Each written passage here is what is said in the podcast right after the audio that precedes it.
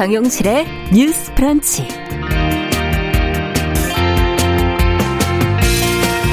안녕하십니까 정용실입니다. 요즘 뭐 건강해지기 위해서 운동하시는 분들 많으시죠?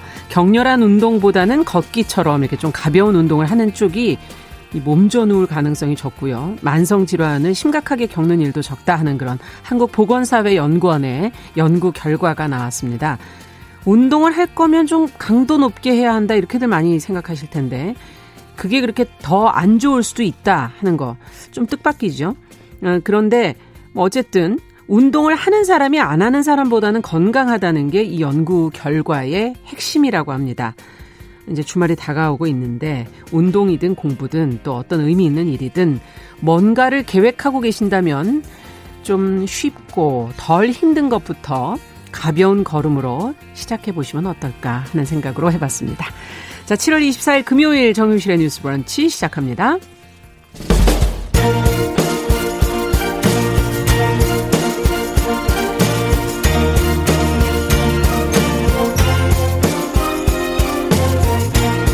여성의 감수성으로 세상을 봅니다.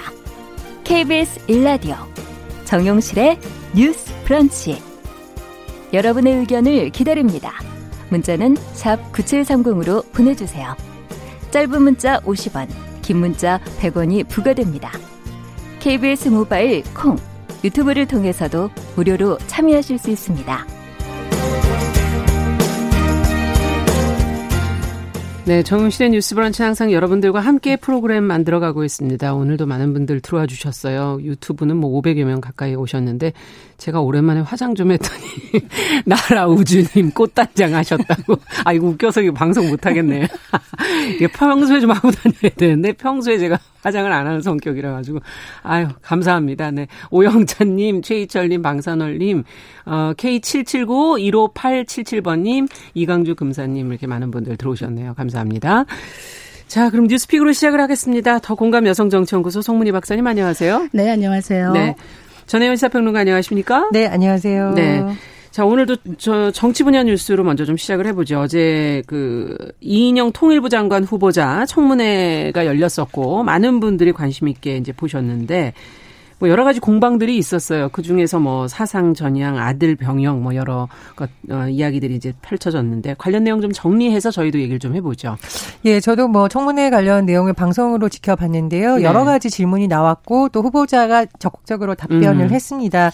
논란이 됐던 부분 크게 한번 세 가지로 살펴볼 수 있겠는데요. 네. 첫 번째는 사상에 대한 부분입니다. 음. 그런데 제가 이제 미리 말씀을 드리는데 사상과 사상 전향은 약간 좀 다릅니다. 네. 설명하실 때 좀 주의해서 들어보시면 될 것 같은데 어, 야당에서 일단 통합당 태영호 의원이 네. 질문을 많이 했어요. 북한 외교관 출신인 태영호 의원이 어, 이인영 의원에게 어, 후보자에게 여러 가지 물어봤는데 본인의 이제 사례를 얘기를 했습니다. 음. 대한민국 의원이 저보고 사상을 전향했는지 묻는데 이 후보자가 언제 어떻게 전향을 했는지는 찾지 못했다. 음. 이렇게 질문을 했습니다. 그랬더니 이 후보자는 질문의 내용이 온당치 않다. 라고 음. 약간 불쾌한 마음을 좀 드러내기도 했었고 민주주의에선 사상과 양심의 자유가 있고 전향 여부를 묻는 건 아직 남쪽의 민주주의에 대한 이해도가 떨어지는 것이라고 했습니다. 그러니까 태영호 의원에 대해서도 약간 비판적 견해를 밝힌 것으로 네. 해석을 하고 있습니다.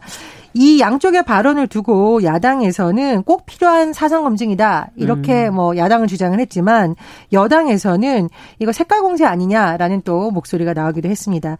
또 주한미군 관련해서 요즘 관심이 많이 높아지고 그렇죠. 있는데 네. 여기에 대한 질문에 대해서 이 후보자는 주한미군 주둔에 대해서는 필요성을 인정했고 다만 한미 연합 훈련은 유연성을 발휘할 필요가 있다 이렇게 답을 했습니다. 음. 또 이제 평양을 방문할 의사가 있는지에 대한 뭐 여러 가지 남북 관계 질문이 부분이 있었는데요. 네. 만약 특사가 된다면 또 방문할 의사가 있다 이렇게 강조를 하기도 했습니다.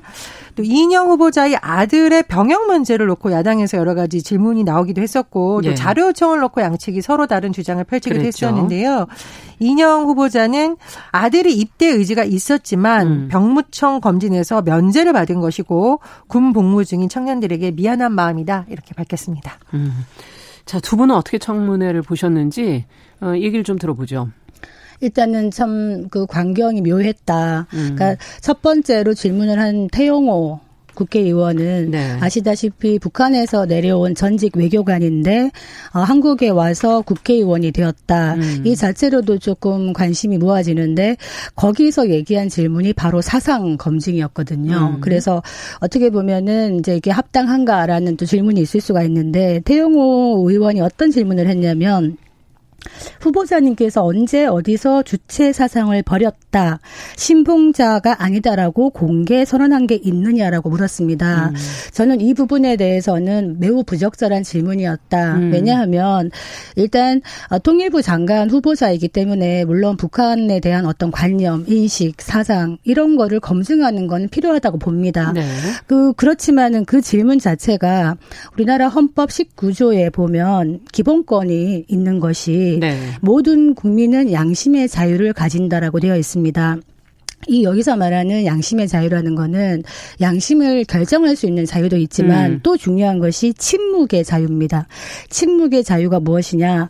자기가 갖고 있는 양심이나 사상을 외부에 표현하도록 강제당하지 않을 권리입니다. 네. 우리가 국가에 대한 충성도를 보기 위해서 아, 이 사람이 국가의 충성심을 갖고 있느냐 아니냐를 보기 위해서 태극기 밝기를 강요하는 경우가 있습니다. 음. 이것은 바로 양심의 자유에 반하는 것이거든요. 네. 그래서 이 후보자의 물론 87년도에 전대협 일기 의장을 했었고 북한 관련 어, 이런 발언을 많이 했습니다마는 33년 전의 사상을 가지고 지금 이 사상 그냥 전향이라고까지 얘기하는 음. 거는 아까 오프닝에서 우리가 운동이 과하면 문제다 얘기했는데 과유불급이다 질문 네. 자체가 그래서 한마디 덧붙이자면은 윈스턴 처칠 영국 수상이 어떤 말을 했냐면 20대의 진보가 아니면은 심장이 없는 것이고 음. 40대의 보수가 아니면 뇌가 없는 것이다 이런 말을 했어요. 이게 무슨 말이냐면 젊은 시절에는 누구나 이상주의자적인 그런 걸 꿈꾸고 가슴이 뜨겁고 심장이 뜨겁고 이렇게 네. 하다가 나이가 들면 저절로 현실주의자가 되면서 보수주의자가 된다 이런 이야기를 인화한 것이거든요. 그래서 이인영 후보가 그때의 그 생각에서 지금 통일부 장관이 되는데 사상적으로 문제가 있다는 질문 을 음. 할때 좀 과한 게 아니었는가 저는 그런 생각이 들었습니다. 네. 어떠셨어요? 저는 사실 사상 전향이라는 용어를 듣고 깜짝 놀랐는데요. 음. 이 사상 전향이라는 용어 자체가 일제 시대 때 많이 사용됐던 용어죠. 독립군들한테 이런 이런 각서를 써 이렇게 음. 강요한 것이 이제 사상 전향제가 우리나라에서 많이 확산된 어떻게 보면은 폭력적인 거죠. 제도권의 음. 폭력이라고 많이 됐던 거고요. 실제로 보면 어, 이런 문구를 제가 하나 읽어드리겠습니다. 2009년 11월 연합뉴스에 나온 내용인데요. 네. 어, 사상전향제는 헌법이 보장한 양심을 어, 자유를 침해하는 국가폭력이다. 라고 진실화해사를 화해를 위한 과거사 정리위원회가 이 문제에 대해서 이제 여러 가지 어, 내용을 얘기하면서 나왔던 언급입니다. 시점을 한번 볼까요? 사상전환제는 국가 폭력이다라고 한이 뉴스가 나온 시점이 언제나 2009년입니다. 네. 그러니까 이게 이미 10년 전에 이게 국가적 폭력이고라는 것이 어, 많은 국민들에게 알려지기 시작했고 사실은 그 이전에도 여러 가지 우리나라에서 독재 정권에서 사상 전향을 강요받았던 사람들의 증언이 많이 나왔었습니다. 어떻게 그렇죠. 어느 정도로 강요를 했었느냐. 같은 방에 있는 수감자 중에서 폭력을 잘 쓰는 사람을 같은 방에 넣어서 음. 이런 각서 수준의 걸 쓸 때까지 때리고 고문하고 났다라는 증언들이 많이 나왔었어요. 그러니까 이건 음. 굉장히 우리나라의 아픈 역사를 담고 있는 음. 다시는 되풀이지 말아야 될 폭력적인 제도인 거죠. 그런데 그 제도를 가지고 와서 사상 전향을 할 의사가 있느냐라고 현 통일부 장관 후보자에게 물은 것은 네. 어, 태영호 의원이 대한민국 국회의원으로서 매우 자질을 의심받는 질문이었다. 저는 좀 이렇게 강하게 좀 비판을 하겠습니다. 그리고 지금 통합당에서 계속 새로운 강령과 이런 부분을 선보이면서 남북 관계에 있어서도 예전과 다른 길을 가려는 듯한 어떤 제스처를 취하고 있는데 제가 계속 비판하듯이 왜 지금 그 비대위 체제에서 나오는 강령과 네. 현재 의원들이 하는 이 발언이 계속 빗나가냐는 말이죠. 그래서 음. 오히려 저는 통합당 지지층 내에서도 도대체 통합당의 대북과는 무엇이냐. 예전에 논란이 됐던 일부 정 정치인들의 색깔론적인 발언에 더 방점이 가 있는 것인지 아니면 이제는 우리가 남과 북이 대화 협력을 해야만 되는 시대라고 음. 보는 것인지 이 부분에 대해서 다시 한번 원내대표단 안에서 정리가 되어야 된다고 봅니다. 근데 또 뭐 한편에서 생각을 예. 하면 미래통합당에서 걱정하는 부분은 또 이해가 되는 부분이 지금 새로 짜여진 외교 안보 라인 자체가 네. 어떻게 보면은 이제 북한에 대해서 뭐 좋게 말하면 잘 이해하고 있고 소통할 수 있다. 신 심지어 이제 이인영 후보에 대해서는 그 임종석 옛날 그 비서실장에 대해서도 어, 북한 자체도 긍정적인 기대를 하고 있다는 음. 보도가 나오고 있는 만큼 또 우려하는 목소리는 나올 수 있습니다. 그래서 중요한 거는 이 사람의 사상을 우리가 알고자 하는 것보다는 어떤 대북 정책을 앞으로 할 것인가. 네. 그래서 어제 청문회에서 어떻게 보면은 정책 검증이 더 조금 그렇죠. 구체적으로 되었으면 음. 하는 아쉬움이 있는데 몇 개 정도 나왔습니다. 일단 몇 볼 수 있는 것이요. 지금 일단 평소에 늘 하던 얘기예요. 남북 교류 열심히 해야 된다. 네. 정치적인 거를 떠나가지고 먹는 것, 아픈 것, 죽기 전에 보고 싶은 것 음. 이런 문제는 정말 인도주의적인 차원에서 해결해야 필요하죠. 된다. 네. 이런 늘 평소에 지론이기 때문에 이 부분에 대해서는 얘기를 정확하게 했고요. 네. 그다음에 또 하나는 연합 훈련 문제. 지금 북한이 거의 엘러지 반응을 보이고 있는 한미 연합 훈련에 음. 대해서 뭐 축소를 할 것이냐 아니면은 조금 더 남쪽으로 국한할 것이냐 이런 논의가 있는데 이런 문제에 대해서도 너무 북한의 눈치를 보고 끌려가는 게 아니냐라는 또 걱정을 하는 분들이 많단 말입니다.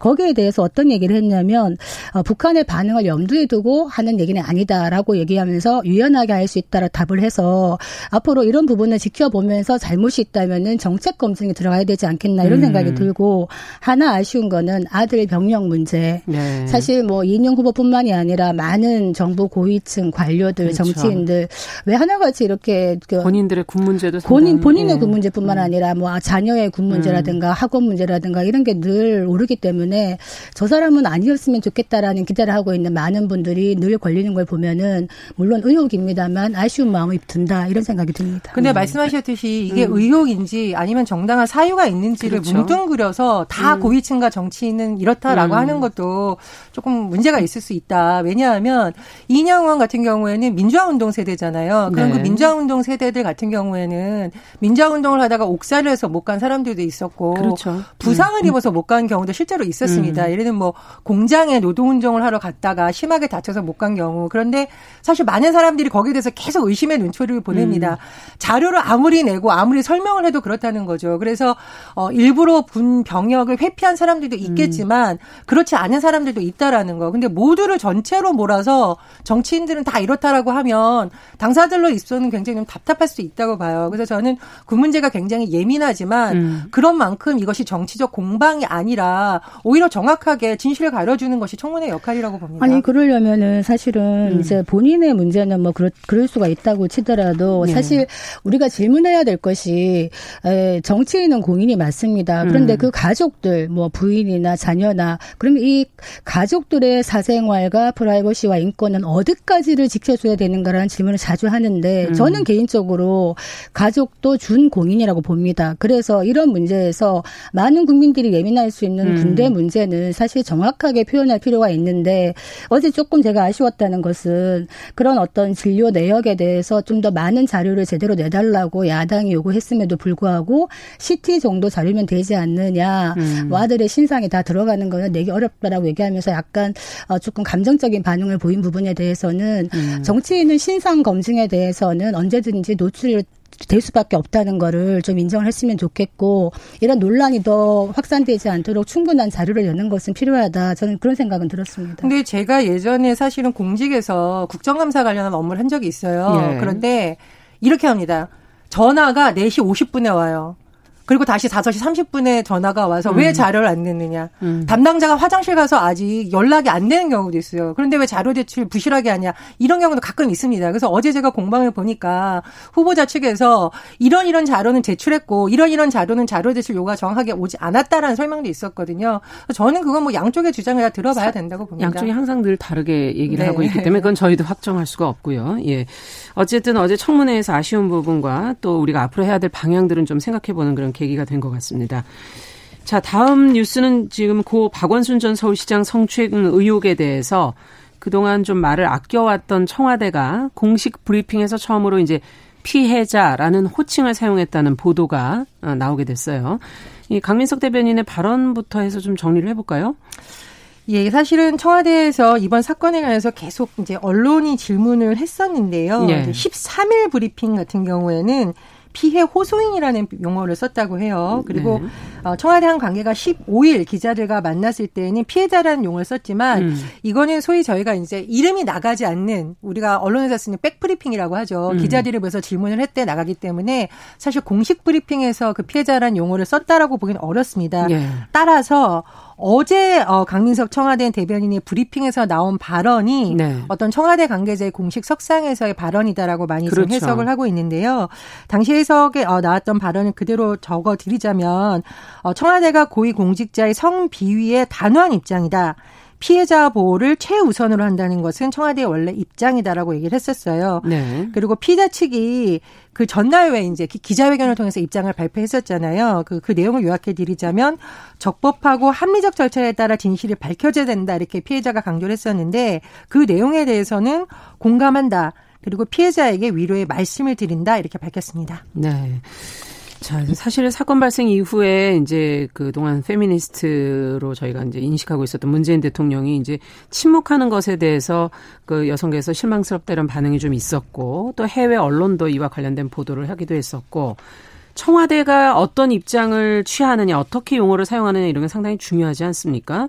어, 진상 규명이 이제 아직은 뭐 마무리되려면 시간도 좀 많이 남아 있고 어, 한 번 정도는 또 대통령도 언급을 하게 될까요? 어떻게 예상하십니까? 두 분께서는? 어제 그 강민석 대변인의 그 말은 청와대 차원의 공식 입장은 사건의 명확한 진상 규명 이후에 가능하다. 이렇게 얘기를 한 것이거든요. 네. 그래서 정확히 지적하자면 대통령의 이 메시지는 나오지 않았다. 라고 보는 게 맞는 것 같습니다. 그런데 대통령의 침묵은 무엇을 의미하는가? 네. 정치인과 대통령의 침묵은 그 자체로 하나의 정치적 메시지다 이렇게 보여지는데 네. 음 페미니스트 대통령까지 가지 않더라도 사실 우리가 페미니즘 그러면은 한정된 어떤 이미지를 생각하는데 음. 페미니즘의 그 근저에 있는 거는 바로 소수자, 약자, 인권 그렇죠. 이런 부분이거든요. 예. 그래서 이 사건을 단순히 어떤 뭐 페미니즘의 관점에서가 아니라 어떤 여성 인권, 소수자의 인권 이런 측면에서 얘기를 한다면 대통령이 원칙적이거나 원론적인 수준의 이야기는 충분히 할수 있었다. 저는 음. 그런 생각이 들고 하는 게 맞다. 그리고 너무 늦으면 시간을 끌수록 좋지 않다. 이런 생각이 들고요. 우리가 이제 어떤 큰 이야기를 하죠. 큰 추상적인 선을 음. 이야기합니다만 멀리 있는 추상적인 선을 실현하겠다고 하지 말고 구체적인 현실에서의 악을 제거하기 위해서 노력하는 모습 이걸 국민들이 음. 바라는 게 아닐까 싶고 저는 이 부분은 좀 아쉽다 이런 말씀 드리겠습니다. 네. 어제 청와대 관계자의 발언을 조금 더 정리를 해보면 일단 진상규명이 국가 인권위원회로 넘어가게 됐다는 걸 저희가 전해드렸잖아요. 그렇죠. 그래서 진상규명 사실관계가 특정이 되면 더 이제 뚜렷한 입장이 나올 것이다 이렇게 얘기를 한 것 같습니다. 네. 그런 부분도 좀 전해드리고요. 음. 저는 최근에 이제 우리 방송에서도 한번 다뤘는데 피해자와 피해 호소인 이 용어가 굉장히 논란이 됐었잖아요. 네. 그런데 이건 사실 그 용어 하나만 해가지고 판단할 수 있는 문제는 아니라고 봅니다. 왜냐하면 한국 여기자 협회에서도 성명을 냈을 때 당시 용어가 피해 호소인이었어요. 음. 그러나 전체적인 맥락은 뭐였느냐? 피해 호소인이 2차 가해에 노출된 상황에 대한 깊은 우려를 표명했었고 또 이런 것으로 인해서 미투 운동이 혹시나 훼손되고 피해자들이 위축될까 봐 우려하는 음. 마음을 담은 그러니까 피해자 입장에서 지지하고 연대한다는 성명을 내준 거거든요. 그러나 용어는 피해 호소인이었습니다. 그러니까 이거는 피해자를 어떻게 비하하거나 2차 가해를 하려는 의도가 전혀 없고 오히려 당시에 여러 가지 정황을 고려했을 때 네. 이런 피해를 호소하는 사람의 입장도 음. 들어야 한다는 맥락이 있습니다. 그래서 그런 맥락 차원에서 같이 봐야 된다는 말씀을 드리고요. 그럼에도 불구하고 최근 여권에 대해서 굉장히 비판 여론이 높아진 것은 저는 이번 사건 하나가 아니라 여러 것이 좀 복합되어서 쌓여 있는 것이다. 예, 쌓여 있는 것이라고 봅니다. 저희 방송에서도 다뤘었는데 예를 들면 굉장히 옛날 저서에서 어, 논란이 됐었던 탁현민 비서관의 승진과 뭐 복귀를 네. 둘러싼 논란 그리고 안희전 전 충남지사의 모친상에 이게 대통령 명의의 조화가 갔던 것. 근데 네. 이제 안희정 전 지사 같은 경우에는 대법원에서 확정 판결을 받은 그렇죠. 그렇죠. 그런 상황인 거죠. 지금 조사 중인 것도 아니고 그것이라던가 또는 민주당의 이해찬 대표가 기자들이 그고 박원순 시장을 네. 둘러싼 의혹에 대해서 질문을, 질문을 했을, 때. 했을 때 굉장히 좀 과격한 용어를 쓰면서 불쾌하다는 식으로 네. 마치 고인의 입장에서만 편을 들어준다는 해석이 나왔었기 때문에 지금 여러 가지가 쌓여 있다고 보거든요. 네. 그래서 이런 맥락을 쭉 보면서 이 분노와 민심이 어떻게 보면 청와대에 입장 표명을 해달라고 하겠다는 것을 청와대에서 좀 유념해야 된다고 보고요. 그렇죠. 저는 뭐 개인적으로 문재인 대통령에 대한 평가는 반반입니다. 왜냐하면 음. 어, 텔레그램 엠번방 사건이 터졌을 때 네. 사실 네. 역대 정부에서 이런 사건이 터졌을 때 대통령이 직접 어떤 지시를 하거나 한 경우가 이렇게 많지 않았습니다. 근데 문재인 대통령이 올해 3월 30일 이런 발언을 했었죠. 텔레그램 N번방 사건에 관련해서 TF 태스크포스를 꾸리고 회원 전원을 조사해야 된다 이렇게 강력하게 의지를 밝힌 바가 있습니다. 네. 그리고 2018년의 경우에는요 어, 대선 공약에 리벤지 포르노 근절이라는 대선 공약이 들어갔었습니다. 이 리벤지 포르노라는 것이 연인이었던 사람이 헤어지면서 예. 어, 주로 남자들이 본인의 연인과 찍었던 성관계 동영상을 유포해서 여성을 그렇죠. 망신 주거나 복수하는 방식이었었거든요. 네. 이것이 이제 사회 문제로 대두됐을 때도 그래서 기대가 더 큰 걸 수도 있죠. 예, 그렇습니다. 예. 이런 여러 가지를 했었는데 문제는 뭐냐면 아, 이런 대통령이었다는 점은 긍정 평가를 하지만 최근에 들어서 여권을 둘러싼 여러 문제에 대해서는 네. 청와대 입장 표명이 상대적으로 늦은 것 아니냐라는 점이 있습니다. 그래서 음. 종합적인 맥락으로 보고요.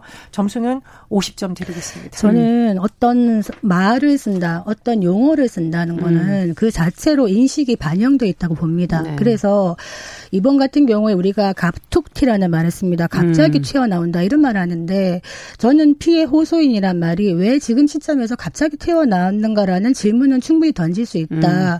우리가 의심하지 않고 썼던 피해자라는 단어 대신에 피해 호소인이란 단어가 어, 전면에 부상된 이유가 무엇일까라는 저는 음. 질문을 해보게 됩니다.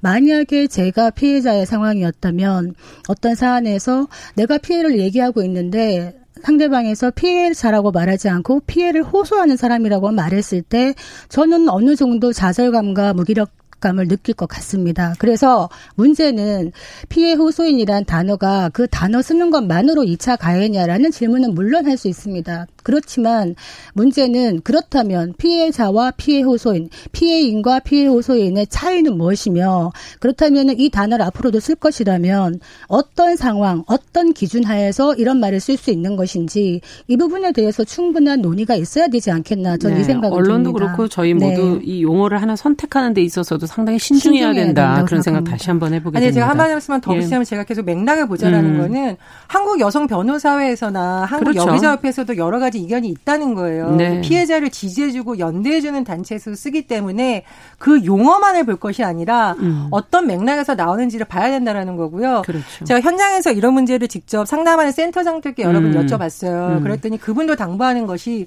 그 용어가 쓰이는 맥락을 앞으로 고쳐가면서 듣자라는 것이 그 용어 하나만을 가지고 음. 이것이 너는 2차 가해 아니냐 이렇게 하지 않았으면 좋겠다는 예. 겁니다. 그래서 이번 사건이 일어난 어떤 구조적인 문제라던가 그렇죠. 어, 신고를 했을 때 좀 묵인됐던 그런 상황을 고치려는 쪽으로 음. 가야지 그 용어를 놓고 정치권이 공방을 하는 쪽으로 너무 몰리는 네. 것은 본질 해결에는 조금 벗어난 것이다 이런 지적도 네. 나오고 있습니다. 어쨌든 언론의 입장에서는 그런 용어 하나도 더 신경을 써야 되겠다는 생각이 들고요. 자, 어쨌든 지금 마지막 뉴스로 오는 9월에 지금 퇴임하는 권순일 대법관의 후임이 누가 되는지 지금 3명으로 압축돼 있다 그러는데 이들의 공통점이 영남, 서울 50대 남성이라는 지금 분석이 나와 있어서 저희가 좀 주목해서 봐야 되지 않을까. 송 박사님께서 좀 정리해 주시겠어요? 네, 이변은 없었다. 이번에 이제 지금 네. 현재 대법관 중에 여성 대법관이 세 분이 계시는데 네. 아, 앞에 대법관 두 명이 남성이 됐기 때문에 이번에 여성 대법관이 혹시 오는가라는 아, 기대를 기대가 좀 했었는데 예. 역시나 서오남, 서울 50대 남성 이렇게 서오남입니까 이게? 네, 이걸 네. 서오남이라고 하죠. 그래서 다양성을 얘기하고 있는데 정작 여성은 빠졌다라는 아쉬움을 얘기하고 있습니다. 음. 지금 백이열, 천대엽, 이흥구 이 세 분이 아마 최종 이제 후보로 올라가서 마지막에 한 명이 이제 추천이 됩니다. 그렇죠. 그런데 대구, 부산, 경남, 통영 출신입니다. 음. 그리고 다 서울대 출신이고요. 50대입니다. 네. 그래서 이 어떤 법원의 순혈주의, 엘리트주의를 음. 깨기가 좀 힘든 게 아닌가라는 생각을 하고 음. 이게 왜 중요하냐면 사실은 왜 중요합니까? 대법원, 음. 대법관이 왜 중요하냐? 음. 미국에서는 판사를 젖지라고 그래요. 그냥 네. 판단한다는 거예요. 예. 그런데 대법관은 저스티스라고 부릅니다. 네. 정의. 아. 즉이 정의의 최종 판단자가 대법관이고 대법원이기 때문에 그 사회 정의를 네, 결정하는 굉장히 중요한 역할을 보여주는. 하는 거예요. 그래서 음. 우리나라 대법원 판례가 사실은 하급심 판례를 직접 구속을 합니다. 네. 그렇기 때문에 뭐 젠더 판례를 떠나서 사회적인 약자와 소수자를 보호할 수 있는 판결을 하는 대법원이 굉장히 중요한 역할을 하는데 음. 그래서 여기 어떤 대법관이 갔냐 굉장히 중요하겠죠. 그렇죠. 그래서 관심을 갖고 있는 데 역대 대법관 지금 137명 중에 음. 여성은 단 4명이었습니다. 단 4명. 네. 네. 자, 두 분은 어떻게 보셨는지 예전에 저는 갑자기 대법관 얘기하니까 저희가 뭐 마녀라는 별명을 가졌던 미국의 여성 대법관도 떠오르기도 하고. 뭐 루스베이더 예. 긴지하고 많이 얘기를 하죠. 사회적 약자와 음. 진보, 마지막 진보의 양심이다라고 불리는데 그 이유는 그동안 주류에서 인정받지 못했던 많은 약자들의 권리를 보호해 줬었고 특히 여성 노동자들 음. 문제라든가 유색인종들의 입장에서 많은 판결을 내렸기 때문입니다. 저는 뭐 대법원의 역할 자체를 굳이 안 보더라도 지금 사법부가 사실 젠더 감성 떨어진다고 지적을 엄청 많이 지적을 받고 왔잖아요. 예. 그래서 지금 시기야말로 여성 대법관 수를 더 늘려서 국민들의 음. 마음을 읽어내는 법원이 되지 않을까 생각을 했었는데요. 기대가 있었죠. 그런 부분에서 이번에 굉장히 아쉽습니다. 음. 어, 국민들이 좀 이런 부분에도 관심을 많이 가져서 어, 법원 판결 문제 있다 이렇게 할 것이 아니라 그럼 법원 판결을 바꾸기 위해서는 어떤 노력을 해야 되는지도 음. 많은 관심을 가졌으면 합니다. 그러네요. 그러니까 지금 예. 대법관 될 만한 연차의 여성 후보군이 매우 적다 이런 애로를 얘기하고 있는데 제가 아. 볼 때는 시간의 문제입니다. 이게 앞으로 아마 로스쿨이 아마 10년 가까이 되고 있는데요. 예. 이번에 2020년 로스쿨 합격자를 보니까 여성이 46.38%예요. 거의 이제 절반이 되어가고 있다는 겁니다. 네. 이게 쌓이고 쌓이다 보면은 어느 순간 어, 대법관 중에 한 반 이상은 여성이 되는 그런 날도 오지 않겠나 기대를 하는데 음. 아직까지 갈 길이 멀어요. 사실 2020년에 기준으로 했을 때 12대 로펌의 신입 변호사 합격률을 보니까 상경계 서울대 로스쿨 출신 29.2세 남성이 음. 아주 많았습니다. 그래서 실제로 보면 여성 변호사들이 직업을 선택을 할 때 일과 가정을 양립할 수 있는 좀 편한 보직이라든가 그런 로펌을 선택할 수밖에 없는 제약도 있어서 이건 아쉽다 이런 생각이 듭니다. 네, 일의 구조가 바뀌지 않는 한 쉽지 않겠군요. 예. 자 오늘은 여기까지 얘기 듣겠습니다. 뉴스픽 전혜연 평론가, 더공감 여성정치연구소 송문희 박사 두 분 수고하셨습니다. 감사합니다. 감사합니다. 주말 잘 보내시고요. 정영실의 뉴스브런치 듣고 계신 지금 시각 10시 32분이고요. 라디오 정보 센터 뉴스 듣고 오죠. 어제 코로나19 신규 확진자는 41명 발생했습니다. 지역 발생이 28명, 해외 유입이 13명입니다. 국회 대정부 질문 사흘째인 오늘 국회는 교육, 사회, 문화 분야 대정부 질문을 실시합니다. 오늘 대정부 질문에선 고 박원순 전 서울시장 성추행 사건이 핵심 쟁점이 될 것으로 보입니다. 청와대가 국가안보실 1차장에 서주석 전 국방부 차관을 임명했습니다. 이른바 검언유착 의혹 사건의 수사 계속 여부와 공소제기 여부를 심의할 검찰 수사심의위원회가 오늘 오후 열립니다. 회의에는 의혹의 피해자라고 주장하는 이철 전 밸류인베스트코리아 대표, 피의자인 이전 기자, 한 검사장 측 관계자가 참석해 사자 대면이 이뤄집니다. 미래통합당 주호영 원내대표가 여권의 행정수도 이전 제안은 고 박원순 전 시장 성추행이나 인천 상수도 유충, 집값 폭등 문제가 생기니까 이슈를 전환하기 위해 제기한 문제로 판단한다면서 논의에 참여하지 않을 방침임을 거듭 밝혔습니다. 지금까지 라디오 정보센터 조진주였습니다.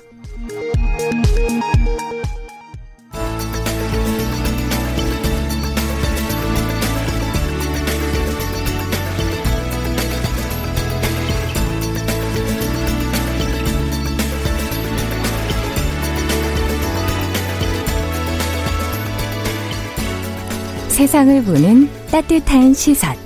KBS 일라디오 정용실의 뉴스 브런치. 매일 아침 10시 5분 여러분과 함께합니다. 네, 정용실의 뉴스 브런치 듣고 계신 지금 시각 10시 34분이고요. 금요일은 또 기다리시는 분들이 많으세요. 이 시간에 다양한 분야에서 활약하는 여성들을 저희가 모시고 있거든요. 최근 들어서는 정말 우리 사회 문화 전반에서 참 무척 중요하게 많이 언급이 되어지는 또 과거와 현재의 차이점이라고도 할 수 있는 그런 열쇠말 뭐 다른 다름 아닌 성인지 감수성 있냐 없냐 이게 정말 큰 차이이기도 하지요. 특히 언론 보도에서 이제 조금만 잘못 이게 용어를 선택한다든가 해도 어 그 보도 내용에 대해서 문제를 제기할 만큼 중요성이 점점 커지고 있습니다. 아, 한겨레 신문에서 이를 전담하는 소통 젠더 데스크라는 게 있다 그래서 오늘은 직접 한번 모셔봤습니다. 한겨레 신문의 이정현 어, 소통 젠더 데스크 모셔봤습니다. 어, 어떤 점을 예민하게 바꿔나가려고 노력하고 계시는지 한번 얘기 좀 들어보죠. 안녕하십니까? 안녕하세요. 네, 이정현 젠더 데스크입니다. 오늘은 좀 젠더 소개를 데스크. 해주세요. 소통 네. 젠더 데스크. 소통 데스크라는 음. 것과 젠더 데스크를 이제 겸임하고 있는데 소통 음. 데스크는 이제 저희 한겨레 내외부의 어떤 아. 그 교류, 소통 음. 이런 것들을 이제 전담을 하고요.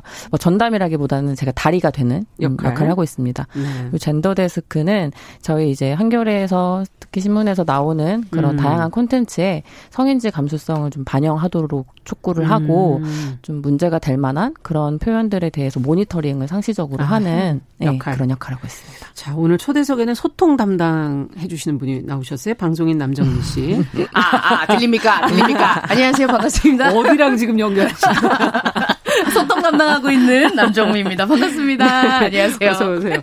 우리 오늘 용어 잘 써야 돼요. 지금 네. 이제 어, 젠더 소통 젠더 데스크가 와 계시기 때문에 용어 하나도 이거 빨간 줄 그면 다시 해야 돼요. 아니 그러면 만약에 왜그 네. 방송에서 편집이 되거나 이러면 어. 아 제가 오늘 시삐 이렇게 처리가 네네. 되잖아요. 그렇죠. 예. 그런 역할을 하시는 거예요. 맞습니다. 아. 네. 그러니까 저희는 그런데 삐를 할 수가 없으니까. 처리할 수가 없으니까 아, 미리 사전에 빨간 줄 긋고 아, 이건 안 된다. 고쳐라. 아, 고쳐라. 이런 일을 네. 하고 있는 거죠. 아, 네. 그럼 이번에 이 직책이 생긴 게 언제쯤이에요? 저희가 지난해 2019년 5월에 처음 생겼어요. 음. 그래가지고 제가 이제 2대입니다. 음. 어, 직전에 아. 임지선 젠더 소통 데스크가 학교 자랑하시는 줄 알았어요. 아, 2대로 들어. 네네네. 아, 제가 두 번째로 일을 하고 있고요. 네. 전임이 이제 처음 하셨으니까 더 고생하시고 그랬겠는데요. 네, 많이 음. 기반을 만들어 주셨죠. 음. 네. 그러면 뭔 계기가 있었으니까 이런 게 네. 만들어졌을 거 아니에요. 네, 네.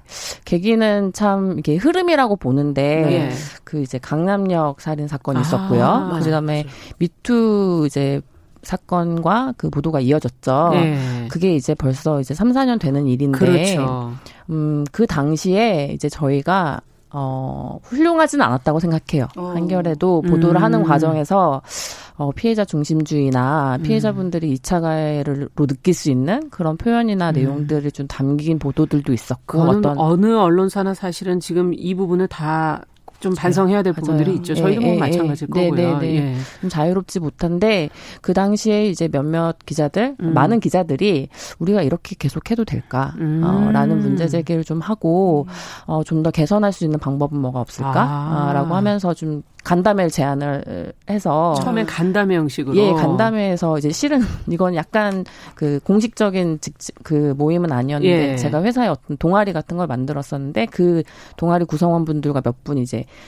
그 의사결정권을 가진 편집국장과 음. 예, 간담회를 했죠. 네. 네. 그때 이런 부분들을 좀 개선해야 되고 음. 어, 개선하기 위해서는 어떠 어떠한 것이 필요하다라고 음. 제안을 했었죠. 그때 음. 이제 젠더 데스크라는 직책을 저희가 제안 제한한 건 아니고 음. 어, 젠더를 담당하는 이슈를 담당하는 전담 기자가 있었으면 좋겠다. 아. 그리고 그런 걸 같이 팀으로 만들어서 컨트롤하고 어, 성인지 감수성을 좀 높일 수 있는 음. 에디터, 젠더 에디터를 한번 만들어 보자. 젠더 에디터. 예, 예. 네. 그건 약간 뉴욕 타임즈 따라하는. 아, 거 있었구나. 네. 거기서 많이 들어본 것 같은데.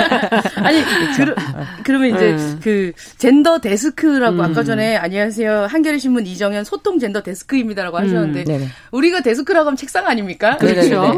네. 아, 소통 젠더 책상입니다. 네네네. 혼자 활동하시는 거예요? 어, 네, 실은 아, 그렇습니다. 아, 안타깝게도. 어. 음. 아, 왜냐하면 어, 많은 이제 인원이 있을수록 음. 어, 더 많이 이제 세심하게 살펴보고 네. 제가 만약에 자리 없거나 할 때는 그렇죠. 다른 분들이 이제 백업을 해주시려고 노력하지만 또 이게 다른 아. 그 겸해서 하시는 것과 전담해서 하는 게 좀 다르기 때문에 아. 네. 그렇지만 열심히 또 저희 요즘에 편집국 내에 의사결정권을 가진 의사결정권은 아니고 어쨌든 고위직의 네. 여성분들이 되게 많아졌어요. 예. 많아요. 네, 음. 많아져가지고 그런 시각 저와 이제 같은 어떤 방향 이런 걸 가지고 음. 어떤 컨텐츠를 보시는 분들이 계시기 때문에 네. 조금 예전보다 많이 나아진 상황입니다. 그렇군요. 네. 생기기 전과 후는 어떤 조직 내에서 변화가 있었나요? 어 일단 신문을 보시는 그 분들에게도 어떤 변화가 있었을까요? 신문을 보시는 분들한테는 음. 좀더 뭐랄까 과격한 부분일 수도 있겠지만 음.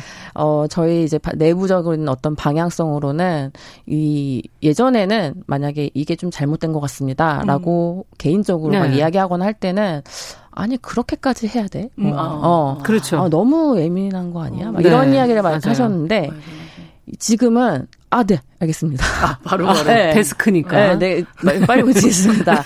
이게 수용도가 아주 많이 올라, 올라갔어요. 음, 그래서 그렇군요. 네, 그 부분이 정말 그 어떤 공식적인 직책이 있다라는 게 음. 아, 이런 게 권한이구나라는 생각이 드는 그렇죠. 계기들이 참 많이 있습니다. 그 좀뭐 음. 젠더 프리즘이나 쓰신 기사 네네네. 이런 거 음. 보고 네네. 인터뷰 하신 거 다 봤는데 네네. 거기 보니까 왜그 어, 본인들의 어떤 죄, 죄를 좀 음. 고백하고 하는 네네. 것들이 있더라고요. 네. 뭐, 한결에는 진보의 맏형 뭐 네. 이렇게 했다고 막 우리 큰 형님 뭐 네. 이제 이희호 여사 돌아가셨을 때는 서 뭐 큰 누이의 서고 뭐 이렇게 네네. 써가지고 그거에 맞습니다. 대해서 인식을 하고 계속 음. 말씀을 하시던데 네. 이 기사가 그러면 사회 정치면만 한정이 돼 있는 거예요? 아니면 아니에요. 모든 분야로 다? 어, 예를 들면 이제 저희 콘텐츠 이제 네. 홈페이지에도 게시가 되고 어. 이제 신문으로도 나오는 아. 건데 이제 홈페이지에 나오는 경우에는 어, 기사는 이제 미리 스크린을 하지만 제목을 좀 따로 다는 경향이 있거든요. 네. 이제 디지털 기사는 그렇죠. 네, 좀 더 아무래도 많이 접근할 수 있게끔 네, 그 음. 과정에서의 뭐 그런 게 좀 이제 걸린다거나 쉽게요 아니면 자극적이거나 좀 빨리 원래 자극적으로 해야 클릭을 하죠. 그 줄타기를 하느라 이제 너무 항상 힘든데 안전한 범위 네, 내에서 안전한 범위 내에서 우리가 전달하고 싶은 내용을 정확히 음. 전달할 수 있는 그리고 그런 그렇기 때문에 사회 정치에만 한정돼 있지 않고 음. 문화, 스포츠 다 아, 포함돼 있어요. 그렇군요. 네, 얼마 전에 이제 네. 류현진 네. 선수가 예. 그뭐 딸을 낳을 이제 낳았는데 네. 그런 게 이제 뭐 예를 들면 정말 짧은 기사였어요. 네네. 그런데 제목이 뭐 공주 나왔다. 아, 아, 그러니까 그, 그래서 맞아, 맞아. 음. 다른 공주 나왔다. 음, 음, 음. 뭐 아들 왕자 뭐 그렇게 볼 수 있지만 그렇죠. 뭐 약간 굳이 그걸 부각해서 할 필요 있냐? 뭐 그렇죠. 뭐 등려했다. 뭐 이렇게 하면 되니까 맞아요. 담백하게 네, 네, 네, 예. 그런 것들 이제 네 공주라면 또 한 번 더 클릭을 하나요? 사람들이 모르겠어요. 그래? 네. 더 안 할 것 같은데. 아무튼 네. 근데 요즘에 그러면 여러 가지 이슈가 많이 있잖아요. 네네. 계속 지금 터지고 있고 저희도 뭐 맞아. 보도하는 내용들이 굉장히 많은데 가, 관심을 그렇죠. 개인적으로 아니면 또 젠더 데스크 입장에서 네네. 관심 갖고 지금 살피고 이 이슈는 어떻게 용어를 쓰는지 이렇게 체크하고 계시는 게 있으세요? 너무 많죠. 지금 음. 이제 뭐 가장 최근에는 이제 박원순 전 시장 네. 관련한 사건들 때문에 많은 어 콘텐츠가 쏟아지고 있고 음. 어 그에 관련한 음 저희의 방향 이런 것들을 음. 좀 같이 공유를 하면서 하는데 되게 어려워요. 항상 음. 어려운 부분인데 무엇보다 이제 제가 그때 저희 컨텐츠 그 사건이 있고 며칠 뒤에 네. 이제 회의를 하면서 제가 이제 할 수 있었던 어떤 이제 긍정적인 말로 좀 해야 돼요. 네. 그러니까 이렇게 하지 마세요. 이렇게 음, 하는 것보다 부정적으로 표현하기보다 이렇게 하는 게 좋지 않을까요?라고 아. 이야기를 하게 되는데 그건 또 약간 소통 데스크의 뭔가 네. 그런 역할 때문에 음. 어, 뭐 싸우자 이게 아니라 그렇죠. 어, 이렇게 합시다라고 이야기를 네. 하게 되는데 그때 이제 했던 이야기가 저희 홈페이지나 저희 신문을 만약에 이제 피해자가 봤을 때 네. 좀 참담하거나 음. 어, 어떤 힘든 마음이 최대한 들지 않게 그렇죠. 우리가 해보자. 그게 배려고. 네, 네. 그런 이야기를 전달했었어요. 음. 그런 약간 큰 방향과 더불어 이제 표현 작은 표현에서도 음. 이제 저희가 중간에는 이제 그 뒤에도 질문 있지만은 호소인 이라는 표현을 음. 좀 정리를 하고 좀 약간 섞어서 썼었는데 피해자라고 네. 뭐 정리하자라고 여기저기서 쓰는 용어들이 좀 달랐었기 네, 때문에 많이 달랐죠. 뭐 네. 고소인, 네. 피해자, 맞아요. 뭐 피해 호소인 맞아요. 그런 음. 걸좀 정리를 해서 우리는 어 그거 그의 음. 피해를 이제 부정하지 않는 음. 그렇죠. 그런 자세를 가져보자 이렇게 했었죠. 옛날하고는 정말 보도가 그래도 최근에 많이 변화를 하고 있다는 네네. 걸 네. 조금은 느껴요. 네네. 여러 군데에서 언론들이 네. 조심하고 예전 같으면 막 뭐 또 이런 말도 안 되는 어디 음. 카더라 같은 걸로 막 그림 그리고 막 음. 상황을 말도 안 되는 그 디테일한 상황들을 묘사하고 네, 막 그랬던 기사들이 넘쳐났었는데 네네. 그에 비하면 훨씬 지금 근데 왜 이렇게 안 없어질까요? 이게 성범죄 뭐 이런 맞아. 것들은 뭐 어, 정말 음. 이런 보도가 지금 계속 이어지고 있지 않습니까? 네네. 음. 어 이제 많이들 지적하시지만 음. 뭐한 번쯤 저질러 봤자. 음. 아, 라는 생각을 하게 만드는 아. 결과. 어, 너무 약하다. 그죠. 처벌이. 네, 처벌이 너무 약하고, 음. 어, 그런 부분에 대해서 또 사회의 그 용인이 너무 사, 그, 뭐랄까요. 이해가 너무. 간대해요? 간대하고, 예. 네, 그런 부분이 아주, 아주, 아주 큰, 음, 영향을 끼친다라고 생각을 해요. 음. 그참 속상한 거는 피해자들이나 여성들이 내가 어떻게 그러면 그런 일 당하지 말아야지 음. 말수 있을까 음. 안 당할 수 있을까 이런 걸 조심하면서 사는 게 너무 좀 화가 음. 나고 가해를 하는 사람들이 아 나는 이제 우리 그런 어떤 뭐잠 위험 있는 사람들은 음. 그런 일을 하면 안 되겠구나 음. 이런 생각 강하게 가져야 되는데 그쪽이 더 조심해야 되는데 그거는 가해자가 예, 예. 피해자가 될 가능성이 있는 사람들이 더 조심한다. 네네네. 그게 지금 저는 제일 아. 이 문화가 지금 아직 많이 변하지 않았다. 음. 그런 걸 보여주는 거라고 생각해요. 아, 예, 왜 그러네요. 조심해야 될까? 더 많은 어떤 그 피해를 당할 수 있는 음. 사람이 좀 더 자유롭고 어, 인간답게 사는데 그 부족함이 없어야 되는데 음. 계속 움츠러드는 이런 문화나 음. 그런 뭐 형벌이나 이런 거에 대해서 너무 음. 엄격하지 않은 거 그런 음. 부분들이 좀 문제라고 생각합니다. 저는 그런 음. 이제 고충도 충분히 너무 잘 음. 이해하고 바뀌어야 된다고 생각하는데 어쨌건 언론이나 많은 분들이 접해서 사회적 분위기를 바꾸어가는 과정에서 그렇죠. 중요한 그 뭐랄까요 소통 창구로 작용하는 이 음. 신문이나 음. 방송사에서 아까도 말씀하셨다시피 이거 이렇게 쓰셔야 되지 않을까 아 그래요 이러면서 네. 바로 수정하는 그런 흐름까지 오게 된 것도 많은 분들의 맞아요. 말씀과 네. 싸움이 있, 었기 때문에. 때문에 네. 긍정적으로 좋아지지 않았다는 네, 네 생각이 네. 듭니다. 네. 이 성범죄 보도 뭐 이런 것도 아까 전에 말씀드렸다시피 좀 사실 좀 선정적이거나 어 그래? 이러면서 어 뭐뭐 뭐 누구? 뭐 이정현 결혼 그럼 어 진짜? 나는 영원히 노래와 결혼. 막 이렇게 하는 경우들이 있거든요. 낚여서 들어가는 거. 예. 많이 제... 해보신 소리잖아요 나는 네. 죽었다. 죽었다 네. 생각하고 열심히 아. 살겠다. 뭐 이렇게 얘기하잖아요. 제목 짓는 것도 고민이 되게 되실 텐데. 사실은 네네. 그 사이에서 고민이 있어요. 있을 것 같아요. 저희도 뭐 여성 관련 거 되는 걸 얘기하면 댓글이 어마어마합니다. 아, 예. 왜 이렇게 이런 얘기 얘기를 하느냐 이런 용어. 용어를 쓰느냐부터 해서 음, 어, 언론사는 사실은 그 또 어, 상업적인 부분도 전혀 배제할 수는 없는 거예요. 네네. 생존을 해야 되니까. 네, 그러면 어 어떤 선정성과 그 사이에서는 어떻게 음. 그 중간에 그 어떤 것으로 기준을 잡고 어, 보도를 하십니까?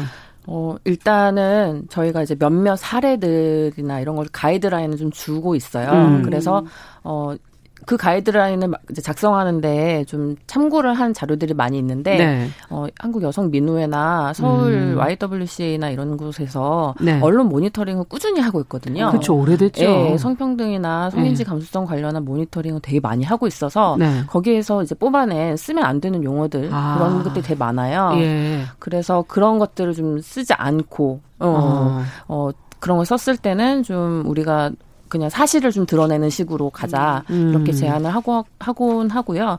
좀 이건 좀 뭐랄까 자부심이랄까. 네. 저희는 그렇게 선정적인 거 애초에 많이 달진 않아요. 아 그래요? 네, 애초에 많이 달지 않고 이제 저희가 또 보도나 이런 내용이 네. 어떤 뭐 심층 보도나 탐사 보도나 이런 부분도 좀 음. 많고 이래가지고 그렇게 달기가 좀 어려 음. 오히려 선정적으로 달기가 좀 그 내용이 별로 그런 게 별로 없는 네. 네 음. 그런 거여서 근데 이제 진짜 저도 모니터링을 하다 하다 보면은 그 자료들을 음. 보면 정말 심각한 게 많아요. 그 특히 이제 미투보도 관련해서 과거 자료들을 보면은 네. 뭐 그러니까 가해 행동을 드러내는 거죠. 음. 그 가해자에 대한 관심과 네, 그 가해 그러니까 피해자가 어떤 일을 당했다. 그 예. 당한 일을 너무 자세히 보도하는 경우가 많죠. 너무 많죠. 예. 음. 지금도 여전히 맞. 그리고 아까 네. 전에 정유실 아나운서 음. 말씀처럼 이렇게 음. 그 뭐 그림이나 삽화나 이런 예. 것들이 그렇게 이중으로 또 그 설명 옆에 달리는 경우도 근데 있고요. 또 보면은 그 중에서 또 많은 분들이 지적, 지적하는 건 피해 여성은 항상 막 짧은 치마를 입은 그런 야한 이미지 음, 음. 그리고 범죄자인 남성은 항상 고개를 숙이고 안쓰러운 아, 모습으로 네네. 이렇게 그는 그 뭐라 그럴까요 맞아요. 그림자 처리를 한다든가 네네네네. 뭐 이런 경우가 많아서 네네네. 이거는 이런 것도 사실은 하나하나가 다 맞아요. 의미가 있는 거 아닙니까? 맞아요. 언론은. 네. 아주 큰 저는 그 시각 자료기 때문에 음. 사람들한테 아 이런 거구나. 아, 이렇게 보여줄 수 있는 인식을 이렇게 뭔가 무의식적인 인식을 할 수 있게 예. 만드는 네. 그런 자료라고 생각해서 되게 중요하다고 생각해요. 음. 네. 그래서 저희도 어 그 신문과 덧붙여 쓰는 어떤 일러스트나 음. 이런 걸 그릴 때 어, 예전에 과거 어떤 일러스트나 이런 거 보면은 좀 잘못한 것도 되게 많아요. 예를 음. 들면은 아까 아까 이제 말씀해 주신 거는 이렇게 어깨가 축 처진 남성도 네. 이야기가 되지만은 그런 거는 정말 좀 약간 동정론을 불러일으킬 수 있기 때문에 음. 그런 인지를 할 수 있게 만들기 때문에 써서는 안, 안 되는, 되는, 거라고 거고. 하고 네. 예, 반대로 뭔가 악마, 음. 막 늑대, 아. 막 이렇게 그런 것도 본적 있네요. 맞아, 네. 맞아. 그렇게 표현할 그리고 정말 움츠러 있는 여성 음. 뭐 아. 이렇게 된 표, 그런 시각물도 되게 많아요. 맞아요. 근데 그거의 정말 문제점은 이게 병, 뭐, 일상에서 일어나는 일이 아니라 어떤 좀 특수한 어떤 나쁜 사람, 속에서. 음, 괴물 같은 존재. 음. 그들이 가해를 저지른다, 성범죄를 음. 저지른다, 이런 생각을 만들 수, 하게 하거든요. 그래서 내가 지금 있는 이 일이 상황이 그런 상황 아니다. 특별한 상황일 것이다. 네, 뭔가 그런 일에 처하거나 했을 때는 음. 어, 내가 그 정도는 아니겠지. 음. 그런 그렇죠. 그런 인식이 생길 수 네네네. 있죠. 그 왜그 그 그림자 처리된 거 블러 처리됐다고 하는데 그거 막 갖다가 찾는 애들 있거든요. 아. 고개 숙이고 막 있는 어깨 아. 뭐 거북목 음. 치료가 필요하십니까? 이런 데 쓰이는 그런 광고인데 나중에 그렇게 치면 일상 적으로 그런 일들이 많다는 거예요. 그렇죠. 주변에서 역으로 생각하면. 음. 참 어렵네요. 어렵습니다. 네. 네. 좀, 좀 대상도 호칭의 방식 이런 것도 음. 걱정이실 것 같아요. 음. 음. 호칭 정말 음 되게 분명하게 해야 되는 네. 역할을 가지고 있거든요. 특히 음. 언론은 어 어떤 사건이든 어떤 대상이든 그걸 좀 어, 머뭇거리지 않고 음. 분명하게 네. 호명을 해야 되는 게 중요한 책임 중의 하나라고 생각을 음. 하는데 그냥 과거의 어떤 관습적인 표현이나 네. 그런 거에 머물러서 음. 어, 쉽게 쓰는 경향이 있어요 아직도. 음. 네. 뭐 여판사, 뭐 여기자, 네. 뭐 음. 여배우. 어, 그런 표현들 정말 아직도 검색해 보면은 수두룩하고요. 예. 예. 참 그런 것들이 더 어려워요. 음. 그리고 그렇죠. 어. 또 이제 뭐 천안 사건 같은 경우만 네. 해도 앞에 이제 계모, 네네. 재혼 가지고 그렇죠. 되게 잘 사는 사람들이 정말 많거든요. 음. 그런데 이제 아직도 계모라는 예, 예. 표현을 많이 쓰죠. 안 좋은 쪽으로 이렇게 음. 네. 쓰여지는 네. 것으로 좀 그때도 역시 음. 제가 칼럼에 한번 썼는데 그 음. 계모라는 표현을 저희가 제목에 써서 음. 어, 그렇지 않다. 음. 그리고 실제로 보건복지부 등에서 만들었던 자료를 보니까 아동학대 관련 통계를 보니까 그 계모나 계부에 의한 그 퍼센테이지는 미미하더라고요. 친부 음. 친모가 더 많습니까? 많습니다. 아. 거의 70%에 이르고 음. 계부 계모는 아. 제가 그 집계했던 게 정확하진 않지만 3% 정도. 아. 네. 그러니까 쉽 쉽게 지탄을 할 수 있으니 나와 우리 정상적인 가족과는 다른 사람들이니 내가 하는 건 그 정도는 아니야. 그죠. 음. 네. 이렇게 합리화하는 것도 네네네. 있는 네, 거고. 네. 참이 어려운 그 용어 하나를 쓰는 것 자체가 정말 조심해야 될 부분인데 네 이번 박원순 그 어, 전 시장의 음. 사건에서도 네네. 피해자, 뭐 음. 피해 고소인 아까 그 용어 자체를 정리하는데도 시간이 좀 걸렸다고 맞아요. 얘기를 하셨잖아요. 맞아요.